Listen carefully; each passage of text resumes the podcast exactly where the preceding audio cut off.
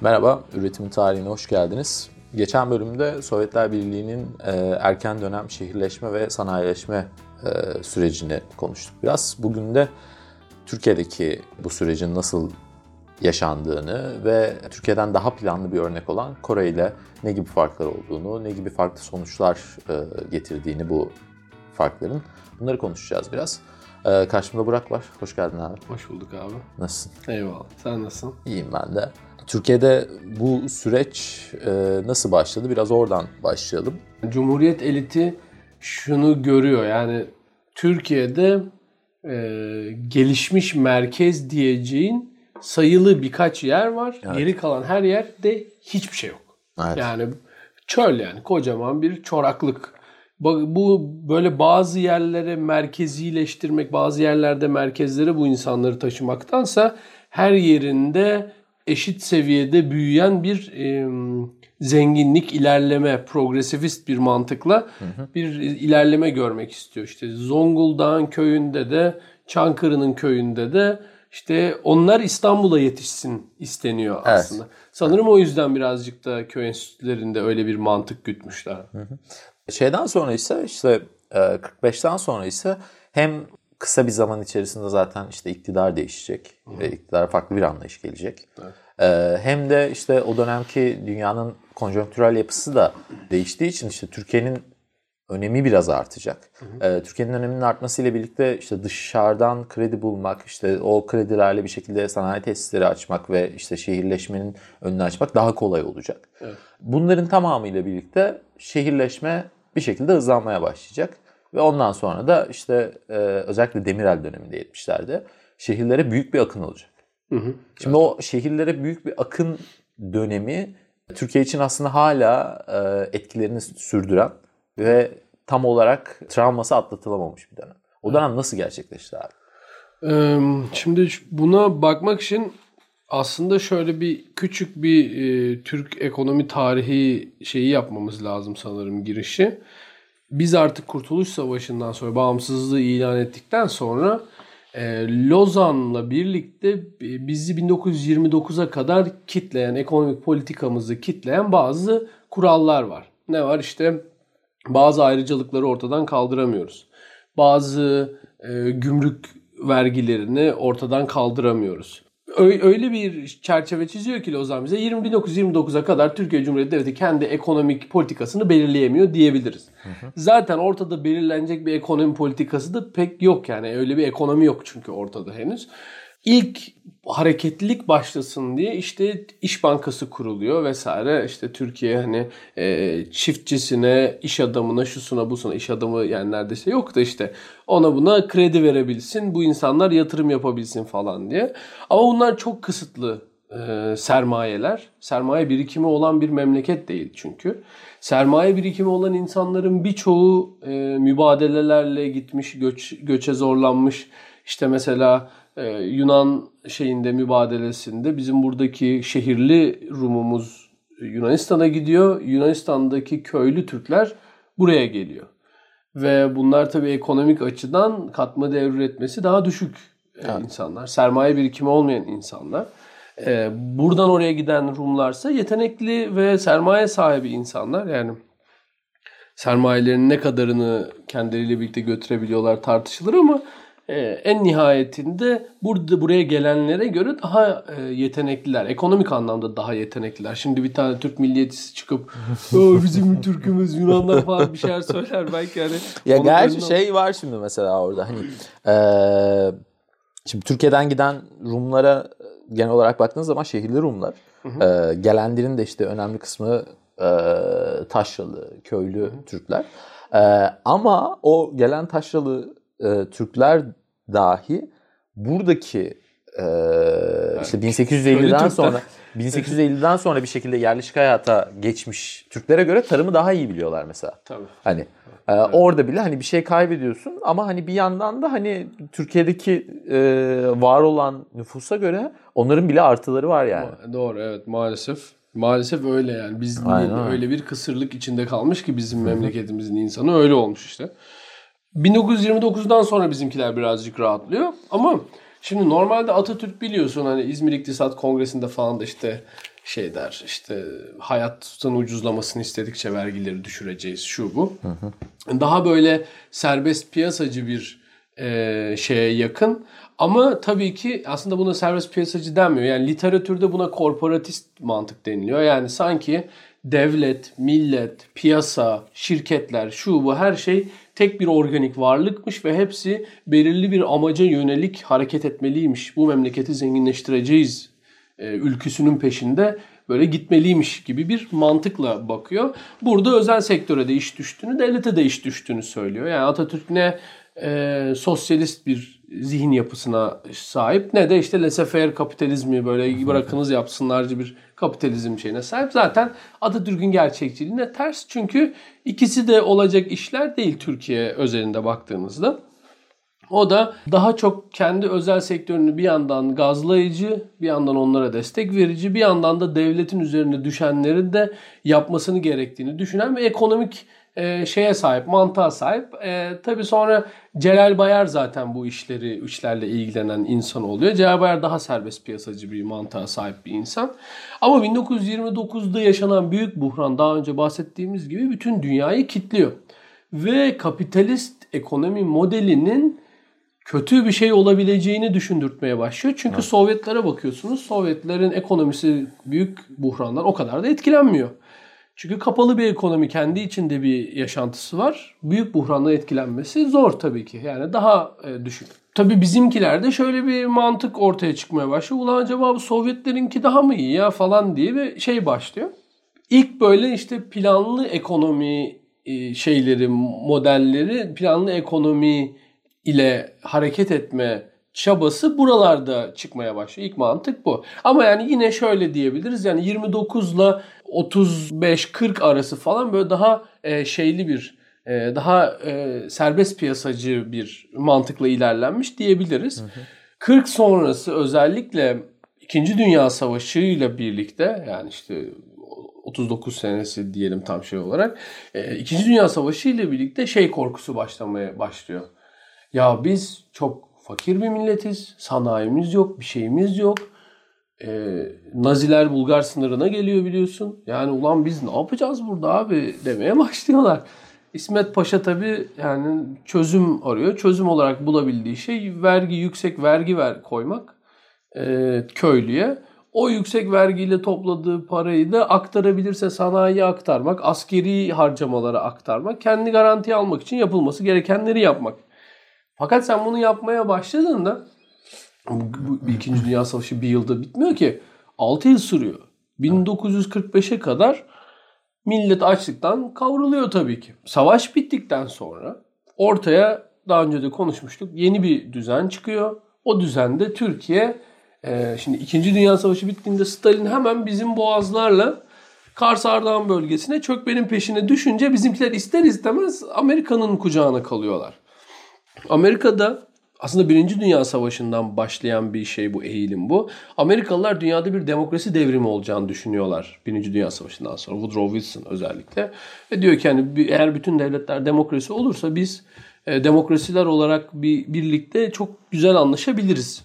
Bunun işte uluslararası bir sistemini kurmamız gerekir falan. Neyse o başarısız oluyor. E, İkinci Dünya Savaşı'ndan sonra artık bu konuda netleşiyorlar. Çünkü siz her 20 yılda bir böyle büyük savaş yapacaksınız. işimiz var diyor Amerikalılar da. Tabi böyle olunca Amerikan modeli ne daha yakınsamak zorunda kalıyor Türkiye. Tabii. Siz Amerika'ya yakın sayacaksınız ekonomik model olarak, siyasal model olarak da Amerika sizden yakınlaşmanızı bekliyor tabii evet. ki. Doğal olarak. Çünkü e, o dönemde Türkiye'nin dışarıdan baktığınızda görüntüsü diktatörlük. Tabii. Yani çünkü e, İsmet İnönü bütün gücü eline almış. Başka kimsenin çok yapabildiği bir şey yok. Öyle atıp Zaten gider. tek parti var. Zaten tek parti var. Aynen öyle. İsmet İnönü de zaten demokrasiye geçişi artık kafasında geçilmesi gerektiğini düşünen bir birisi. Çünkü Atatürk'le birlikte ilk bu işler başladığından beri anladığımız kadarıyla zaten böyle bir şey istemişler. Yani bir gün bu memlekette düzgün yaşayabilmesi için bu insanların Tabii. demokrasi lazım demişler ama şartlar tırnak içinde gereği yapamamışlar. İsmet Paşa da artık buna ikna olmuş durumda. Ve aynı dönemde bu hani tarımdan çok şey olmuştu ya millet. e, kahrolmuştu ya 2. Dünya Savaşı döneminde. Bu insanlardaki politik hareketlenmeyi de açlığı, sefaleti de bastırabilmek için paşanın aklına şöyle bir şey geliyor. Diyor ki bir topraklandırma reformu yapalım. 50 dönüm arazisi olan insanların 50, 50 dönümün üzerindeki arazilerini köylüye dağıtalım diyorlar. Hı hı. Şimdi tabii bunlar böyle söyleyince CHP'nin içindeki toprak ağları olmaz öyle şey demeye başlıyorlar. işte bunlar e, daha sonra İsmet Paşa diyor ki madem öyle siz diyorlar CHP'den ayrılın, ayrı bir parti kurun, muhalefetinizi dışarıda yapın. Bunlar da gidip e, Adnan Menderes önderliğinde Demokrat Parti'yi kuruyorlar ve ilk seçimlerinde e, bir İsmet İnönü onlara bir şok seçim yapıyor. Bir yıl içinde o zaman hemen evet, seçime 46 seçim. seçimi. Oradan bir şey çıkmıyor. Ama bu topraklandırma şeyini de yapamıyorlar bu arada. Tabii. Yani o, o şekliyle yapamıyor. Fakat daha sonra yani çıkan yasayla birlikte 1950'lerde Demokrat Parti şöyle bir şey yapıyor. Milletin arazisini dağıtmak yerine diyor devletin arazisi var boşta duruyor. Onları dağıtalım köylüye madem öyle diye. Ve müthiş bir topraklandırma şeyine girişiyorlar. Tabii çünkü onların kafasındaki mantık şu. Türkiye'yi biz e, birincisi Amerikan modelinden etkilenmiş olmaları dolayısıyla birincisi Türkiye'yi bir serbest piyasa ekonomisine geçireceğiz. Bu geçirdiğimiz ülke e, bu geçirdiğim yani bu dönüşümü tarıma odaklanarak yapacağız sanayiden fazla. Hı hı. Tarımı da modern, gelişmiş bir şekilde yapmanın peşinde olacağız. Çünkü birincisi evet böyle bir siyasi, ideolojik bir durum var. Bir, bir e, ekonomik model olarak e, Amerikan ekonomisine yakınlaşma isteği var. Birin, bir diğeri de Demokrat Parti çevresi e, toprak ağası, köylü yani o işlerden para kazanan ekip. Dolayısıyla hem kendi çıkarlarına uygun olan hem de memleketin çıkarlarına uygun olduğunu düşündükleri yani iddiaları o bir modeli uygulamaya çalışıyorlar. Bunu yaparken ihtiyaçları olan kaynağı Marshall yardımlarından, Amerikan yardımlarından sağlıyorlar. Ve Türkiye normalde e, tek parti döneminin, Cumhuriyet'in kurucu ekibinin yapmaya çalıştığı en önemli şey olan e, bağımsızlık ilkesi. Çünkü ekonomik olarak, siyasi olarak her anlamda bağımsız olmamız lazım bizi diyorlar ve onun peşinde koşuyorlar. Ona göre de harcamalar yapıyorlar mesela. Yani devlet bütçesini aşmayacak şekilde harcanıyor evet. falan filan. Ee, özellikle Atatürk'ün vefatına kadar e, bir şey yok yani. Hiç açık vermiyorlar falan. Hı hı. Ki savaştan çıkmışsınız işte. Bir şekilde kendinizi geliştirmeye çalışıyorsunuz. Sanayi kurmaya çalışıyorsunuz. Aynen öyle yani. Bu enteresan. Hatta öne, şeyde önemli oranda şehir dahi kurmaya çalışıyorsun. Mesela işte. İzmir Kurtuluş Savaşı'nda işte o şeyin mahvolmuş, sonunda yakılmış, mahvolmuş etmiş. yani. Ee, yine aynı şekilde Batı Anadolu'nun önemli kısmı Hı hı. Aynı durumda. E, İstanbul deseniz işte yıllarca işgal altında kalmış ki hani işgalci bir idarenin şehrin itilmesi ve devamına dair kaygıları çok az olur hı hı. her zaman. Yani bu İngilizlere özgü bir şey değil hani evet, herkese özgüdür. İngilizler ee, hatta en çok kaygılananlarından yani belki hani belki de aynen öyle. Ee, şimdi bunlar düşünüldüğü zaman aslında bu çok önemli bir performans. Evet. Ama işte 50'lerde bunun artık yetmediği de görülüyor biraz. Yani çünkü hani o zamana kadar evet belli bir oranda e, Türkiye gelişmiş ama bunun bir kademe üstüne çıkmak gerekiyor artık. Bunun için aslında bir atılım evet. yapılma şeyi var, isteği var. Ama bu istendiği gibi de gitmiyor. Evet abi. Yani çünkü şeyi görmüyor hem Menderes hem genel olarak e, Demokrat Parti yönetimi. Yani siz halka işte ucuz kredi vererek bir halkın kapitalistleşmesini sağlayamazsınız. Yani bu o zenginleşmesini kadar... sağlayabilirsiniz. Evet, zenginleşmesini sağ yani her mahallede bir tane işte zengin, zengin evet. Yaratabilirsiniz evet ama hani bu kapitalizm değildir. Yani evet. bu başka bir şey. Evet. Hatta bu ahbap çavuş kapitalizmidir evet. yani. yani direkt olarak tanımı bu. Çünkü şöyle bir şey var. Şimdi siz e, bu, bunun nasıl iyi kullanılabildiğini Kore'yi konuşurken daha iyi anlayacağız. Hı hı. Şimdi siz bir büyüme sağlıyorsunuz. Mesela 47 ile 53 arası gayri safi milli hasıla Türkiye'de %8.7 büyüyor. Hı hı. Ortalama. Ya bu büyümeyi sağlamışsınız evet ama bunu tarımsal olarak sağlamışsınız. Yani tarım tarım e, konusunda çok hızlı bir büyümeniz var. Yani %10'lara 20'lere çıktığı zamanlar falan oluyor. Ama bunu sağlamanızın sebebi şu. Sen Marshall yardımını almışsın traktörü getirtmişsin, işte makineyi getirtmişsin, e, gübreyi getirtmişsin, yurt dışından bunları getirtmişsin. Sen burada bunu işliyorsun. Daha sonra ortaya çıkan malı Devlet pahalıya alıyor. devlet pahalıya alıyor. Ondan önce Kore Savaşı dolayısıyla dışarıdan bir şey var. e, istek var Evet. Türk, Türk malına. Sen dışarıya ihraç ediyorsun bunları. Döviz rezervin artıyor vesaire. İlk başlarda bu dengeyle devam ettiriyorsun. Fakat Kore Savaşı bitince dışarıdaki istek azaldıktan sonra da kendi e, tarımcısını devlet sahipsiz bırakmamak için tırnak içinde e, yüksek fiyatlı alımlar yapmaya başlıyor. Evet. Şimdi bu devlet bütçesinin bütün dengesini bozuyor. Ve e, öyle bir noktaya geliyorlar ki 1957'de yurt dışından kredi bulmak zorundalar ki açıklarını kapatsınlar. Evet. İşte gidiyorlar IMF'ye işte e, European şey e, Avrupa İktisadi Ortaklık şeyi var neydi? EOS. Neyse işte ya Avrupalıların da bir Daha sonra işte Bayar Amerika'ya gidiyor. Ha, Ee, şeyi- işte Menderes Sovyetlere gidiyor. Evet. Ve almak istedikleri şeyi bulamıyorlar. Yani almak istedikleri ha, Avrupa İktisadi İşbirliği Örgütü aynen. Şimdi kredi istiyorlar Avrupalılar ve IMF diyor ki ya kardeşim biz sana veririz de senin önce bir devalüasyon yapman lazım. Dışarıdan para gelebilmesi için senin ülkene. Aynen E senin bu boş harcamalarını kısman lazım. İşte efendime söyleyeyim Bütçe dengesi. Ha sen bu arada ben kamu iktisat teşebbüslerini özelleştireceğim diye iktidara geldin. En çok kullandığın şeylerden bir tanesi kamu iktisat teşebbüsleri oldu. Çünkü özellikle 52'den sonra orta açığa çıkan yani hep şimdi sen bütün parayı tarıma aktardın ya e, sanayi üretimi yani işte ufak malla imalat mallarında falan olan açığı kapatmak için kamu iktisat teşebbüslerini kullanmışsın hep. Kamu iktisat teşebbüslerini kullanırken de onları zarar ettirecek şekilde kullanmışsın. Malın değeri atıyorum 10 liraysa 5 liraya sattırmışsın piyasaya. Yeter ki millet bize bir şey demesin diye. Aynen öyle. 1957'ye geldiğimizde artık ekonomi bitmiş ama hala devalüasyon yaparsak oy alamayız bilmem ne diye bir yıl onu erteliyorlar ve 1958'de alıyorlar. Devalüasyon yapıyorlar. Dolar dolar 2.8 lirayken e, 9 liraya kadar çıkartıyorlar. Oo. Müthiş bir devalüasyon. E, kamu iktisadi teşebbüsünün ürettiği mallara zam yapıyorlar. Vergileri yükseltiyorlar falan. Ve Alım gücü düşüyor Evet. doğal olarak. Bu alım gücünün düşmesi işte Türkiye'de bir huzursuzluk ortamı yaratıyor ki o zamana kadar zaten işte e, askeriyenin içerisinde bir e, huzursuzluk da var ve bu süreç bizi 60 darbesine götürüyor. 60 Aynen. darbesinde bizim için yani bu konuşma için en önemli olan şey e, Devlet Planlama Teşkilatı. evet abi. Devlet Planlama Teşkilatı kuruluyor ve ondan sonra işler daha yolunda gidecek diye düşünülüyor. Fakat tam olarak öyle Tam olmuyor. Öyle. Aynen öyle abi. Her zaman gibi tam bir Türkiye klasiği. Böyle hani anayasa değişikliği yaparsınız. Çok iyi maddeler geçirdik. Her şey süper olacak dersiniz. Onu öyle bir uygular, öyle bir yaparız ki hiçbir hayır gelmez ondan. Tam öyle işte yani. Demokrat Parti bir şeyler yapıyor. Yani e, bu sırf tarıma yatırımı da yapmıyor. Yani barajlar yapılıyor, işte elektrik santralleri kuruluyor falan. Çünkü memleketin üçte ikisine elektrik gitmiyor henüz. 1950 senesinde.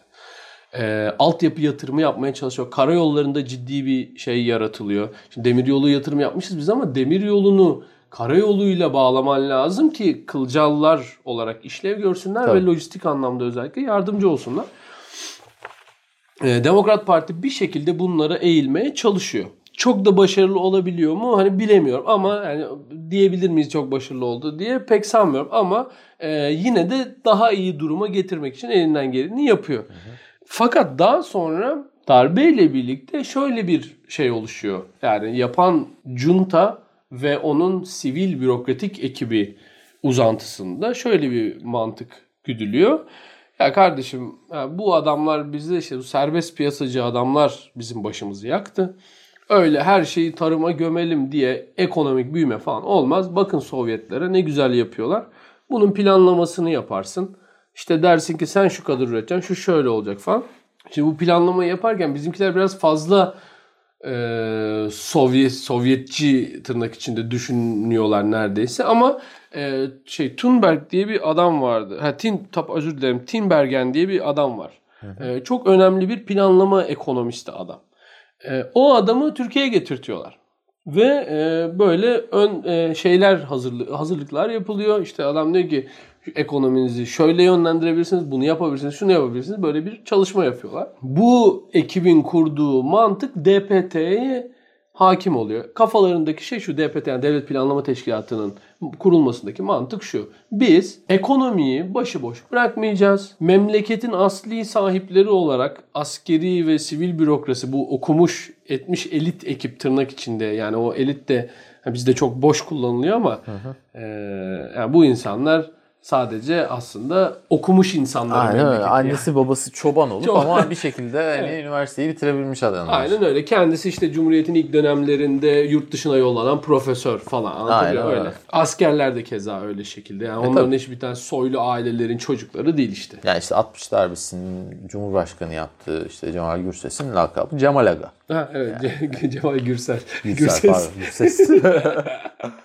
Aynen öyle yani öyle bir ekip bunlar. Öyle bir elitlikleri bilmem falan tabii, yok. Tabii. Ama şunu fark ediyorlar ya biz bu köylü takımına bu işi bırakırsak bunlar sadece para yemenin peşindeler. Biz bu işi e, merkezden yönetelim. Sert bir şekilde, düzgün Hı-hı. bir şekilde yönetelim falan diye böyle bir mantık içindeler. Ne kadar doğru ne kadar yanlış bilemiyorum.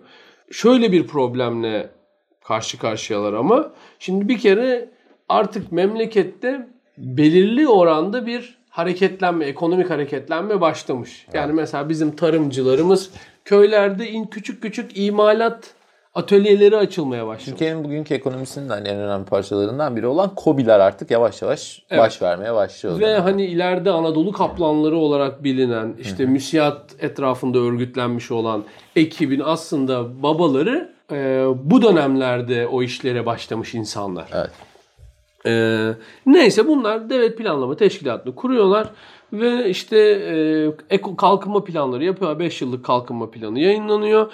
Yapılması gereken en önemli şeylerden bir tanesi olarak sanayileşmeyi görüyor. Evet. Çünkü tarıma biz yeterince yatırım yaptık. Artık yeter. Getirisi de yok. Getirisi o de yok. Bir şey olacağı. Yani yatırdığımız paranın karşılığını alamıyoruz. Aslında bu Hayır. parayı sanayiye yatırsaydık çok daha fazla para kazanabilirdik anlayışı hakim oluyor ve daha sonrasında aslında şey daha böyle planlı bir sanayileşme e, dönemi öngörülüyor.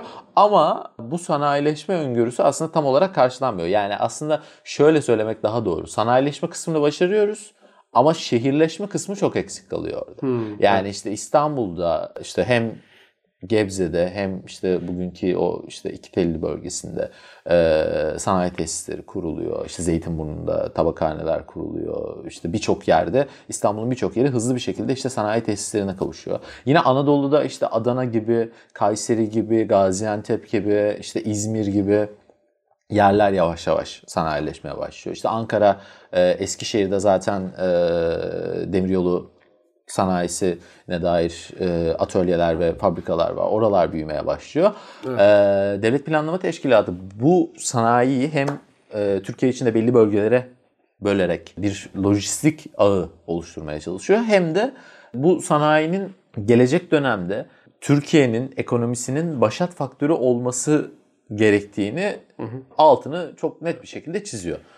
Ama aslında bir yerde şunu unutuyorlar. Ya tamam bu sanayi tesislerini kurduk ve tarıma desteği de çektik. Ama bu tarımdan bir şekilde çekilen destek orada bir işsizlik yaratacak. Hı hı. Ve bu insanlar yavaş yavaş şehirlere göç etmeye başlayacaklar. Tamam yavaş yavaş olursa bu evet. e, düzgün planlanabilirse düzgün planlanabilirse güzel bir şey. Evet. Ama Türkiye'deki gibi olursa olmuyor. olmuyor. Evet. Yani Türkiye'de işte İstanbul 1970'lerle birlikte mahvoluyor artık. Mahvoluyor gerçekten mahvoluyor. Yani mahvolmak. Çok yani. hızlı bir şekilde işte o gece kondu mahallelerinin kurulması, İstanbul'a göçün bir nevi parlatılması, oraya yerleşen insanların bir şekilde işte akrabalık bağlarıyla hayatta kalmaya çalışmaları. Çünkü gerçekten orada yalnız başınıza bir insan olarak hayatta kalmanız çok zor. Bir de e, o sen oraya gelen insanı karşılayacak şekilde istihdam da yaratılamıyor evet, ki. Evet. Adam dolayısıyla kışın burada İstanbul'da iş bulup çalışabilirse işte çalışıyor. Yazın hasat zamanı köye gidip işte birazcık çay toplayayım, fındık toplayayım, işte bilmem ne yapayım, pamuk toplayayım. Aynen. Oradan da işte 3-5 gelir olur. İşte bu peşinde oluyor. Bir, bir yandan işsizlik, e, büyük şehirlere hızlı bir göç e, olmasına işte rağmen köylü şehirliler olmasına yol açıyor. Bu işsizlik aynı zamanda işte o 70 ve 80 arasındaki dönemde asayiş sorununun da yanında bir mafyalaşma da getiriyor. Aynı zamanda hani hızlı bir şekilde Türkiye'de özellikle kenar mahallelerde asayiş bozuluyor. Tabii. Ve buralarda işte o şeyde geçen bölümde bahsetmiştik işte o şeyler gettolardan bu gece kondu şey, şeyde e, gece kondu semtlerinden işte sanayi bölgelerinin olduğu yerlere sürekli bir insan taşımacılığı var. Bu işte buralarda minibüsler ortaya çıkıyor. O minibüslerde işte arabesk müzik ortaya çıkıyor vesaire vesaire. Yani hani Türkiye'nin belli bir yere kadar planlı götürmeye çalıştığı her şey aslında 70'lerde çöküyor. Çöküyor. Ya bunu çok net bir şekilde söyleyebiliriz yani. Çünkü abi Süleyman Demirel geliyor 65'te. Devlet Planlama Teşkilatı'nın başına da Turgut Özal'ı koyuyor. Evet. Şimdi bu ikisi biliyorsun bunlar e, liberal ekonominin şeyleridir aslında Türkiye'de sembolleridir, simgeleridir e, düşündüğümüz zaman. Şimdi liberal ekonominin zıttı olan planlamacı ekonomiyi yönetmek üzere e, Turgut Özal'ı ülkenin başına getirince doğal olarak böyle bir şey çıkıyor ortaya. Çünkü işte memurum işini bilir biliyorsun Evet. Turgut Özal'ın kafasındaki. Geldiğinde DPT'nin başına e, şimdi şöyle bir ekip var. 1960'ların ortalarında İsmet Paşa'ya e, DPT'nin başındaki ekip diyor ki tarıma şey tarımı ağır vergilendirmeye başlamamız lazım ki sanayi yatırımı yapabilelim. İsmet Paşa diyor ki olmaz öyle şey. Çünkü artık çok partili döneme geçilmiş. Tekrar köylüleri başımıza sarmayın diyor yani. Ee, ben diyor hani öyle bir risk almam. Siyasal risk almak istemiyor. E, DPT'nin başındaki ekip hemen istifa ediyorlar. Hani öyle ya adamlar hani böyle biz bu memleketi sanayileştirmek üzere and içtik falan. bu mentaliteyle oraya oturmuşlar. E sonra tabii işte Süleyman Demirel geliyor plan değil pilav istiyoruz diye. Yani O dönemki seçim sloganı o. E, bu planlama mevzusu hem zayıflıyor hem de şöyle bir şey oluyor. E, o zamana kadar canlanmış ortaya çıkmış sanayici ne zamanki bir favor'a, bir iyiliğe ihtiyacı olsa Ankara ile biraz konuşuyor. Diyor ki ya başkan işte bak biz e, şu ürünü üretmeye başlayacağız ama bu ürünü dışarıdan çok ucuza getiriyoruz falan. Bize bir bu ürünün ithalatını yasaklarsanız ben bunu üretirim. Çok da güzel olur falan. Bunlar bir başlıyor abi. 10 sene içinde her şeyi yasaklatıyor adamlar. Çünkü her bir şey üretecek olan. Çünkü o zamanki model olarak ithal ikame modeli dediğimiz Tabii. işte dışarıdan mal geleceğine burada üretilsin mantığı var. Ama bu model İşte en son mevzu şeye kadar geliyor işte Marlboro içeni hapse atıyoruz yani. Aynen abi çok güzel örnek. Aynen öyle. 2000 var yalan burada falan diye alıyorsun elinden adamı hapse atıyorsun. Öyle bir noktaya kadar geliyor. İşte büyüklerimizin hepsi anlatır.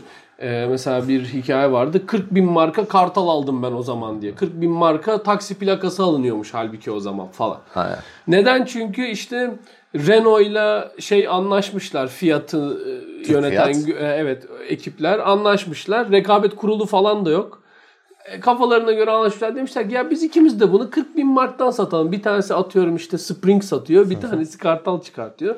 Anlaşmışlar öyle takılıyorlar. Çünkü dışarıdan başka bir malın gelmesi de yasak falan.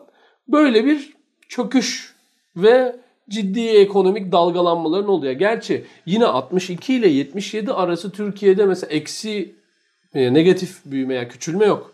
Negatif büyüme de Döneme dair lügatımıza girmiş yeni bir ekonomi terimi. bundan 100 sene sonra bu podcast'i dinleyen birisi negatif büyüme lan. AK Parti döneminde yaşamanız lazım arkadaşlar. Ee, şey tabii e, küçülme yaşanmıyor. Evet. Ve e, onlara kadar çıkan büyümelerin bile yaşandığı bir dönem var.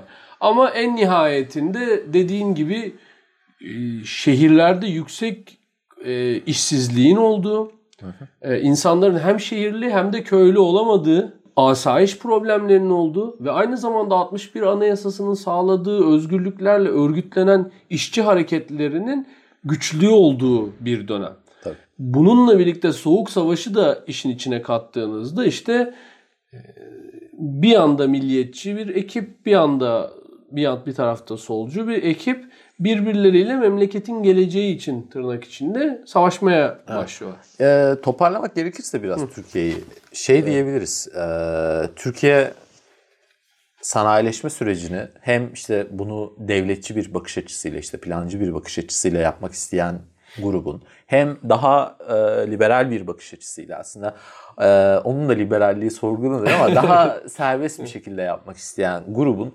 çekişmesi içerisinde e, görece başarılı bir süreç geçirip bugünlere kadar getirdi ama o işte görece başarılı sürecin kurbanı aslında biraz Türkiye'nin Şehirleri ve sosyolojisi oldu. Evet. Türkiye bugün bir Batı Avrupa ülkesi kadar işte bireyci değilse, bugün işte hemşericilik hala çok önemli bir faktörse Türkiye'de, bunun Türkiye'nin sanayileşme serüveniyle e, yakından Doğrudan alakası var.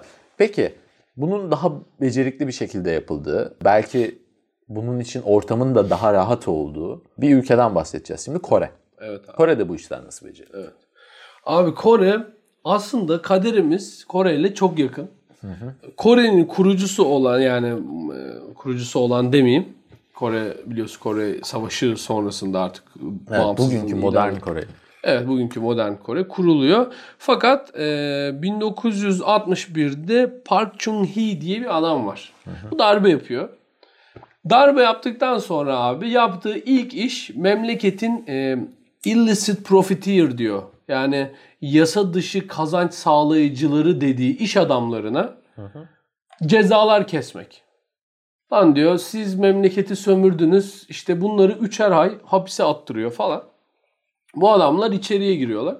3 ay sonra diyor ki ya dünya şey Kore'de bizim ekonomik büyümeyi sağlamamız için bu adamlara ihtiyacımız var diyor. O hapisteki adamlar çıktıktan birkaç hafta sonra bu adamlarla bir organizasyon kuruyor abi. Organizasyon neydi? E, Şey Promotional Committee for Economic Reconstruction. Yani ekonominin yeniden inşa edilmesi için e, işte Kore'mizin şahlanışını sağlamak için. aynen, aynen öyle. Bilmem ne komitesi işte. Kuruyor abi. Diyor ki bu memleketin diyor e, şimdi öncelikle şöyle bunu e, bu e, bu işi yapabilmek için teknokratlar tarafından bu işin yönetilmesi gerektiğinin farkında. Şimdi siz darbeciyseniz meşruiyetinizi sağlamanızın bir tane yolu var. O da ekonomik olarak başarılı işler yapmanız. Aynen öyle. Çünkü siz meşruiyetinizi seçimden almadınız. Ee, Ancak ve ancak başarılı olursanız orada kalmanıza halk Tabii işte zaten hani uzun süreli jun- junta yönetimlerine bakarsın işte Şili'deki, e, İspanya'daki ekonomik olarak görece kendinden önceki dönemlerden daha başarılı olduklarını görürsün. Zaten başta kalmalarının sebebi de biraz o oluyor. Tabii. Yani öteki türlü çünkü halk artık dayanamaz. Yani bir sene dayanır, beş sene dayanır ama yani hani siyasi olmaz. özgürlüğüm yok. E, ekonomik olarak da kötü durumdayım. Kardeşim yani hani bu iş nereye gidiyor dersin o zaman. bak Singapur'a aynı model Aynen hiçbir öyle. şey olmuyor. Tabii. Yani ufak tefek bir şeyler oluyor. Yıllardır aynı grup yönetiyor. Evet. Yani hani bir nevi bir e, oligarşi diyebiliriz oradaki Tabii, yönetime. tabii, tabii. Hani tamam işte göre şey göstermelik bir demokrasi var.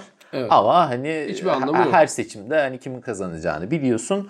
Ee, ona rağmen Singapur şu an hani ekonomik olarak da işte eğitim verilerinde de işte sağlık verilerinde de şunda bunda. Bir numara. E, birçoğunda hani bir numara olarak gösteriliyor. Evet.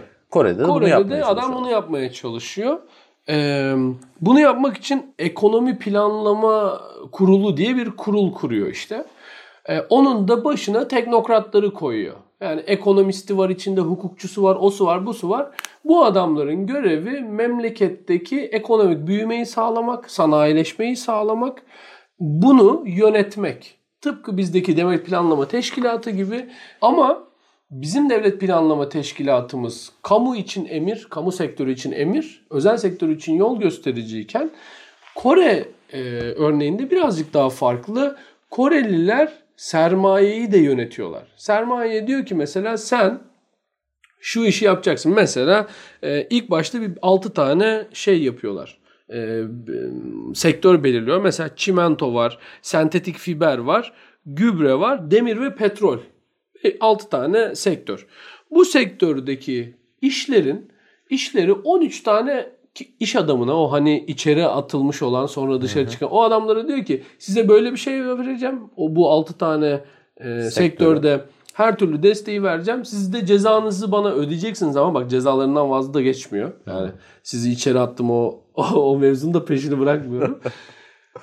Size diyor her türlü desteği vereceğim. Ama destek verdiklerimden başarısız olan olursa kapı orada. Bir daha hiçbir şey alamaz benden. Yani işte düşün bugünün zenginlerin işte o kalyon grupları onları bunları falan etem sancakları bilmem neyi düşün toplamışsın. Diyorsun ki bundan sonra hepiniz memleketin hayrını olacak şekilde iş yapacaksınız. Tamam kendi hayrınızı olacak da yaptığınız işler o kadar şey olacak ki başarılı olacak ki ülkenin ekonomisini dönüştürebilir Ya hale. bu da aslında bir yani Türkiye'deki gibi bir corporate corporate, Korporat. bakış. Aynen öyle. Çok aynen öyle. değil. Mantık o zaten abi. Mantık şu. Yani şöyle tabii tırnak içinde söyleyeyim bunu yani e, kapitalistin kendini şey yapma, kendini iyileştirme dürtülerini törpüleyerek memleketin çıkarına onları e, yönlendirebilmek. E, yani tabii burada teorik olarak tartışılacak bir sürü şey vardı. Neyse biz pratikle ilgileniyoruz şu anda. Mesela Samsung dediğin e, aslında bir tekstil firması gübre işini mesela Samsung'a veriyor adam. Sen diyor siz yöneteceksiniz bu işi falan. Samsung bugün bildiğimiz Samsung. E, bütün o markalar bugün tanıdığımız Hyundai'ler bilmem neler aynen bu şekilde yapılıyor. Bu ailelerin Çağbol denilen şirketler var. Aile şirketleri bunlar genelde. Bunları da devlet yönlendiriyor. Fakat burada şöyle bir farklılık var Türkiye ile ilgili. En önemli farklılık şu şey Türkiye'ye göre en önemli farklılık. Biz Türkiye'de ithal ikame modeli için bu modeliyle büyümeyi odaklanırken yani buradaki içerideki insanların göre. ihtiyacı karşılansın diye şey yaparken bu adamlar ihracat odaklı bir modele, dışarıya ihracat üzerine bir model oluşturuyorlar. Şunu kullanıyor çünkü adam diyor ki ben size diyor eğer buradaki e, burada bu işi en iyi şekilde yapabilmeniz için avantajları sağlarsam siz dışarıyla rekabet edebilir hale gelir misiniz? E, geliriz abi. Tamam o zaman ben sizi o hale getireceğim. Size avantajlar sağlayacağım. Siz de bu malları yurt dışına satacaksınız. Biz ihracat fazlası veren dışarıdan çok e, talep alan bir memleket haline geleceğiz. İşçilerin zaten hakkı yok babacığım. İstediğim gibi işçilere bastırabiliyorum. Vergi de koyabiliyorum. Çalışma saati de ayarlayabiliyorum. Hiç problem yok. Seslerini de çıkartamazlar. Normalde bizde hani bu kalkınmacı devletten e, yana olan e, ekonomistlerde sanki böyle işçileri daha iyi hale getirebiliriz bu kalkınmacı modelle falan gibi bir mantık var. Aslında bu modelin kendi iç mantığına ters. Evet. Sizin işçileri sürekli bastırabilir olmanız lazım ki haklarına çökebilir olmanız lazım ki bu işi yapabilirsiniz. Ki zaten orada şey de var şimdi bir piyasada hem oyuncu hem kural koyucu aynı e, yer olduğu zaman, devlet olduğu zaman e, orada işte belli oyuncuların başka oyuncular aleyhine kazanç sağlayacağı çok belli aslında yani. Evet. Hani o yüzden Abi hani işte bak buna şöyle bir şeyden bahsediyor. Bunu bunun üzerine yazan en önemli insanlardan bir tane Peter Evans diye bir adam var. Diyor ki embedded otonomi olması lazım diyor. Bürokratın buna şöyle açıklıyor. Yani bir yandan bürokrat e, çalıştığı yönlendireceği iş adamlarının e, iş adamlarına topluma embedded yani içkinleşmiş onun içinde var olacak. Bir yandan da hem ondan hem de politikacıların baskısından otonom olacak. Yani bunların baskısına boyun eğmeyecek. Yani e, bilmem kim iş adamı bir kıyak istedi diye onu da yapmayacak. Siyasetçi sen bunu yapacaksın dediğinde ona da boyun eğmeyecek. Ve böylece gerçekten tek amacı Weberian anlamda memleketin ekonomisini daha iyi bir yere taşımak olan teknokratlar olması gerekiyor. Bunun için adamlar işte liyakate dayalı bir sistemde kuruyorlar bu arada. Yani Kore'nin en büyük başarılarından bir tanesi bu. Biz o sistemi kurmuş olmamıza rağmen sonradan yapılan düzenlemelerle yan yollar buluyoruz bürokrat olmak için, iyi yerlere gelebilmek için. Orada adam diyor ki senin tek görevin bu. Bürokrat olacaksın. Çok iyi maaşlar veriyor. Çok iyi emeklilik fonları ayarlıyor ve çok saygıdeğer insanlar oluyorlar. Bu özellikle Economic Planning Board'da çalışan insanlar.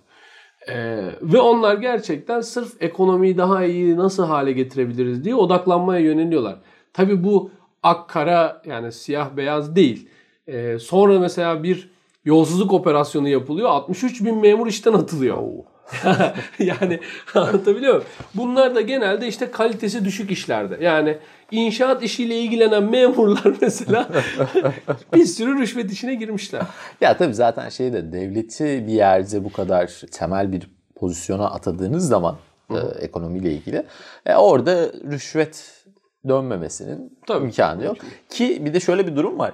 Gelişen ekonomilerde özellikle bu işin çok daha yoğun olduğunu ya hepimiz biliyoruz. Bugün mesela işte e, Sovyetlerden ayrılmış o işte Azerbaycan olsun, işte Türkmenistan olsun, işte Ukrayna Belarus olsun. olsun, Ukrayna olsun. Buralarda bu işlerin nasıl döndüğünü biliyoruz. İşte Çin mesela e, yani Çin'de her gün ne- neredeyse işte e, bir e, devlet yetkilisinin işte şey yaptığı için Ceza e, rüşvet aldığı için ceza alıyor ama hani genel sistem çok fazla değişiyor mu? Çok fazla değişiyor gibi görünmüyor. Burada aslında şeyin de görmek lazım yani evet tamam dünya üzerinde en azından bugüne kadar belirli bir plan program olmadan e, gelişmekte olan ülke statüsünden gelişmiş ülke statüsüne yükselen e, bir örnek yok. Ama Yani belirli seviyede planlama her zaman Evet, oluyor. Evet. evet, her zaman bunun oluyor. dozajları. Ha, ama işte hani bu süreç içerisinde de işte şeyin e, devletin bu kadar oyunun içine girmesi belli yansımalar getiriyor. Tabii. O da işte hem belli işte çıkar gruplarının diğerlerinin aleyhine çok hızlı bir şekilde büyümesi hem de işte bu rüşvet gibi, yolsuzluk gibi olayların ortaya çıkmasını gösteriyor. Bu Türkiye'de de oldu, işte Kore'de de oluyor, başka ülkelerde de oluyor. Gelişmiş ülkede, gelişmekte olan ülkelerin en önemli problemlerinden biri bu. Evet. Bence güzel bir toparlama oldu. Artık böyle bitirebiliriz. Bu bölümü de burada bitiriyoruz. Bize Patreon'dan destek olabilirsiniz. Şunu unutmamak gerekiyor. Samsung'un da patronları olmasaydı Samsung olmayacaktı. Siz de eğer Türkiye'de Samsung gibi firmalar e, olmasını istiyorsanız Patreon'dan bize destek verebilirsiniz. E, görüşürüz abi. Eyvallah abi. Görüşmek üzere. İyi günler.